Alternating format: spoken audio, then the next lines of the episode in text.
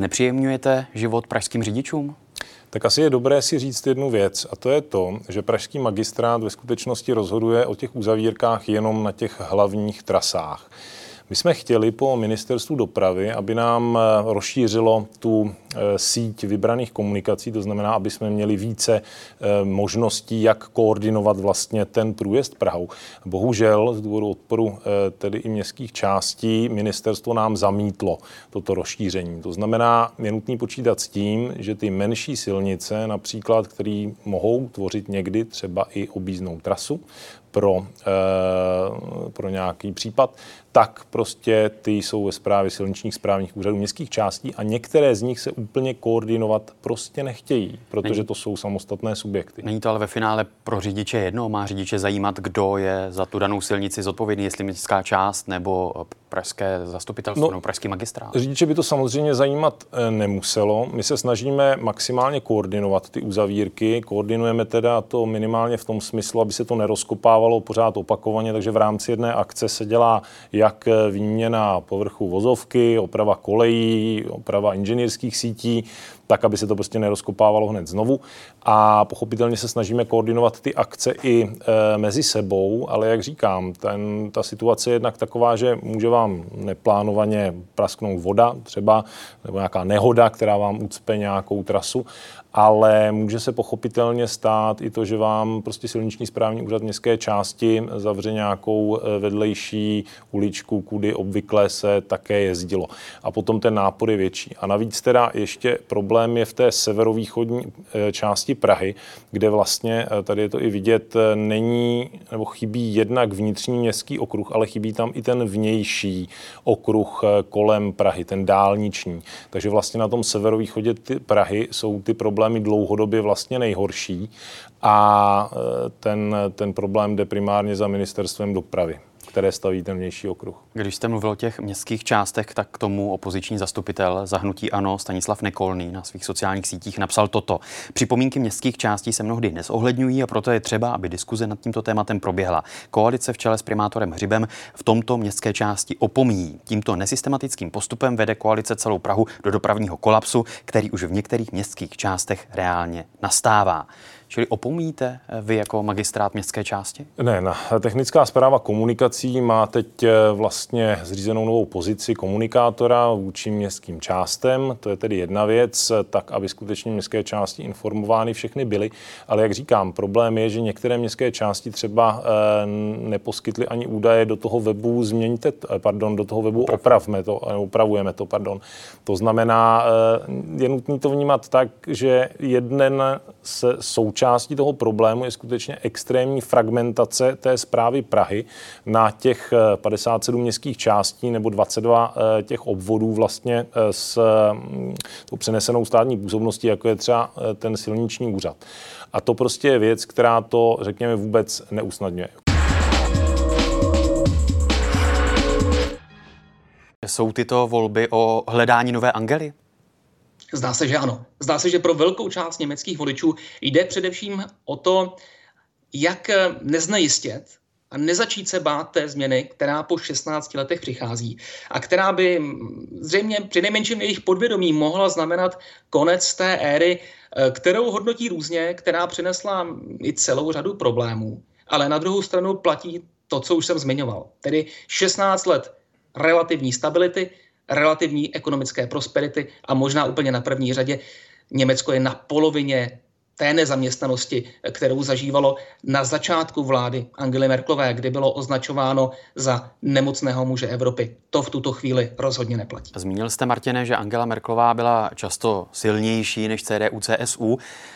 Dlouho dominovala žebříčkům popularity v Německu. S jakou popularitou vlastně teď odchází a loučí se? Ona jim stále dominuje, tedy těm zmiňovaným žebříčkům popularity. A když se podíváme na ty poslední průzkumy, tak ta čísla jsou skutečně zarážející. Po šestnácti letech vlády, po celé řadě krizí, kterými Německo prošlo, nejde jen o migrační krizi, přestože ta byla nejvýznamnější, ale Angela Merkelová v podstatě řešila jednu krizi za druhou. A po šestnácti letech této vlády více než sedmdesát procent Němců, respektive německých voličů, v jednom z těch zmiňovaných průzkumů řeklo, že Angela Merkelová celkem za to byla dobrá kancléřka. A co je opravdu fascinující, či přinejmenším pozoruhodné, je, že i třicet procent, respektive okolo třicet procent voličů Alternativy pro Německo, tedy strany, která vznikla skutečně jako projekt anti-Merkel, do které přešla celá řada voličů, ale také politiků C D U, kteří nebyli spokojeni s Angelou Merkelovou a právě jim posunem doleva či k politickému středu, tak přesto třicet procent zhruba těchto lidí se domnívá, že Angela Merkelová byla dobrou kancléřkou. Položím teď spekulativní hypotetickou otázku. Pokud by Angela Merkelová kandidovala, byla by C D U C S U silnější? Dá se odhadnout, jestli by C D U C S U měla větší šanci na vítězství, než tak, jak to vypadá teď? Docela určitě. Přestože, ano, zmiňujete, že to je spekulace, o které se nikdy na sto procent nepřesvědčíme, ale, ale z těch průzkumů eh, jednoznačně vyplývá, že Angela Merkelová by i tentokrát eh, byla tahounem v politické kampani a docela určitě by bodovala lépe než její následník v čele eh, C D U, Armin Laschet. Vzpomeňme, že ještě minulé léto C D U C S U dosahovala takřka čtyřicet procent podpory. Teď je zhruba na polovině, na historické minimum. A je to určitě z části um, dáno i tím, že Angela Merkelová už v kampani nekandiduje, jak poznamenal vynikající komentátor Norbert Böhme. Ano, kdyby znovu kandidovala, tak vyhraje i páté volební období. Mohla by vládnout dvacet let, německá ústava to umožňuje, ale pro boha, jak dodává Norbert Böhme, pro boha hlavně to neprozrazujte, či ji nenavádějte k tomu, aby to udělala. Tato země už skutečně potřebuje. Pardon, ale přece to, že nebude kandidovat, to už bylo loni známé. Čím jiným si tedy lze vysvětlit ten sešup právě v preferencích C D U C S U? Um, ano, bylo dlouho známé, že kandidovat nebude. Angela Merkelová to avizovala dlouho dopředu, jenže němečtí voliči si to skutečně naplno začali uvědomovat. Podle, podle toho, co naznačují eh, volební průzkumy až v posledních týdnech. No a oni potom tomu nevěřili. Eh, jde jde o, dvě, o dvě roviny. Na jedné straně tomu věřit a na druhé straně si to naplno, naplno uvědomit, že skutečně tato éra končí. Je tady celá generace mladých německých voličů, která nezažila jiného kancléře, než je Angela Merkelová. No a pak je tady ten druhý, druhý důležitý aspekt, aspekt, a to je relativní slabost um, toho kancléřského kandidáta, kterého nakonec C D U poslala do souboje o volební vítězství, a to je Armin Laschet, který skutečně udělal v minulých měsících celou řadu chyb.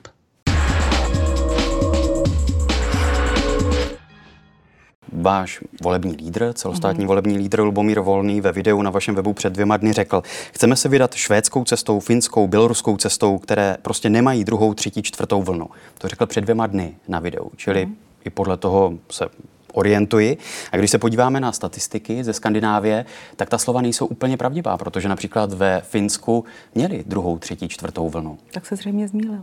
Čili nemluvil pravdu. Já nevím, zda nemluvil pravdu, ale mohl se zmílit. Mílit je lidské. Čili to nebyla pravda, když mluvil o tom, že ve Finsku... Ale já to, druhá, pane redaktore, já to nevím, já se omlouvám, ale já opravdu nesleduji statistiky z Finska. Já se snažím sledovat statistiky v České republice. Ale chcete být inspirováni a postupovat podobně ano, jako Finsko nebo Švédsko? Znovu říkám, vás na to ptám. Máte pravdu, znovu říkám, já za tuto část neodpovídám, nejsem na to specialistka. A pokud říkáte, jenom, že to, co říkal lídr, nebyla v tu chvíli pravda, tak asi se zmýlil, mýlit se je lidské. Volný blok vyslal vás, jakožto mm-hmm. zástupce do tohoto rozhovoru, čili ano. Předpokládám, že můžeme procházet části z vašeho samozřejmě, volebního programu. Samozřejmě. Ve Švédsku, když ještě zůstanu Švédska, podle vás tedy jedné z těch nejúspěšnějších zemí, kterou se chcete inspirovat, zemřelo od začátku pandemie patnáct tisíc lidí, tedy násobně více než v okolních skandinávských zemích. A i ve Švédsku vlastně platila omezení shromažďování lidí. Například v listopadu zavedli, že se mohou scházet jenom osm lidí. Švédský premiér vyzýval, aby lidé se nestýkali, aby nechodili do třeba restaurací a podobně. To od vás nezaznělo, jakožto od zástupců Volného bloku? My jsme zastánci toho, aby lidé dodržovali běžná hygienická opatření v každodenním životě, jako ve chvíli, kdy tady se varuje před chřipkou, jako ve chvíli, kdy se varuje před žloutenkou, jako ve chvíli, kdy se varuje před nakažlivými nemocemi. A každý ať se chová svobodně, volně, podle svého vlastního uvážení. A ta třetí zmíněná země bylo Rusko. Tam tamní diktátor Aleksandr Lukašenko doporučoval jako pre- prevenci před covidem pití vodky a práci na poli. I to je tedy váš recept, vaše inspirace? Ta práce na poli by mi vůbec nevadila, pane doktor, pane, pane redaktore. A to je prevence myslím, proti covidu, to je řešení myslím, epidemické situace? Není to celkové řešení epidemické situace, ale určitě práce na poli, myslím si, že přispívá k fyzické otužilosti člověka a já si myslím, že my potřebujeme být odolní a pěstovat svou fyzickou, svou fyzickou odolnost. Čili v tomto bodě se budete inspirovat v Bělorusku? Nejen. Ve vašem programu také stojí: ústavně zaručíme právo na svobodu rozhodování o vakcinaci, testování a čipování. Mm-hmm. Znamená to, že tedy testování odmítáte? Znamená to, že říkáme, že zaručíme právo na svobodu rozhodování o testování. Že se člověk rozhodne, zda si onu tyčinku s tím testem vsune do nosu sám, anebo že si ji nevsune. To je jasné snad. A s testováním, tak jak je v Česku nastaveno, mm-hmm. to, že tady máme ze zdravotního pojištění hrazeny určité testy, čtyři antigenní, dva P C R, tak s tím systémem, tak jak je teď nastaven, s tím problém nemáte? Máme. Čili tomu úplně nerozumím. Čemu nerozumíte? V tomto případě v Česku mm-hmm. je nějakým způsobem povinné testování, povinné plošné testování? Není, není povinné ani testování, ani, ani vakcinování, ale uh, máme opravdu stovky až tisíce připomínek a případů a příběhů, kdy ti, kteří nechtějí toto dobrovolné testování nebo toto dobrovolné takzvané, takzvanou vakcinaci podstoupit, tak mají potíže. A pokud testování odmítáte, mm-hmm. tak proč prosazujete jako Volný blok testování politiků, volených politiků a úředníků na e, drogy a alkohol a proč chcete zavést psychotesty? To je tedy testování, které neodmítáte, které podporujete? Já si myslím, že uh, nikdo, ani poslanec, by neměl pracovat pod vlivem alkoholu nebo drog, takže nevidím jediný důvod, pokud se testují třeba řidiči, proč by nemohli být testováni i poslanci. Já, bych, já, si, já nevidím rovnítko mezi alkoholem a covidem. Lidovým novinám jste o návratu do Kary řekl: vypadalo to, že zkrachuje, takže jsem se na to nemohl dívat a rozhodl jsem se, že se jí pokusím zachránit.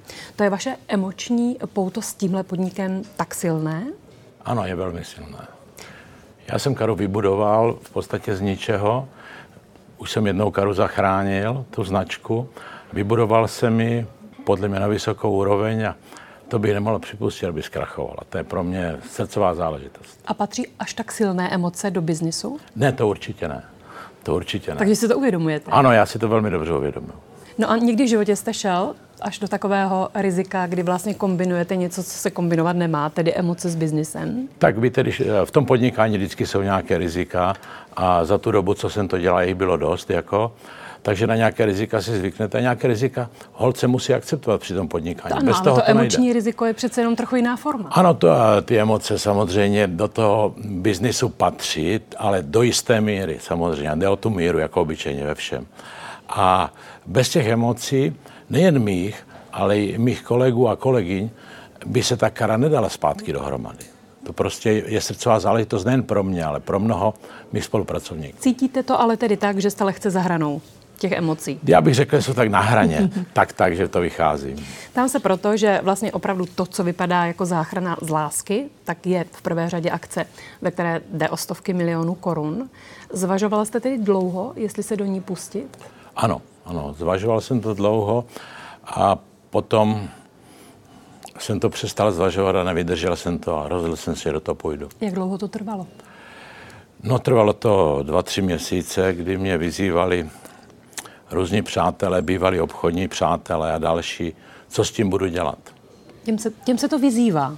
Ano, tak jako co s tím budu dělat. Jsem říkal, tak co já bych s tím dělal, já jsem důchodce, že? Tak, ale potom už to nabralo té míry, že jsem přestal být důchodce a musel jsem se do toho zapojit. No ale samozřejmě v určité chvíli stejně sentiment musel jít stranou a na řadu přišla tady důkladná ekonomická analýza a po ní jste si tedy řekl co? Že vám to celé dává smysl, anebo že se do toho pustíte a uvidíte? Protože nevím, jestli jste až takový střelec, možná ano. Takový střelec zase nejsem. E, docela dobře umím počítat, takže ekonomický smysl mi to dávalo taky.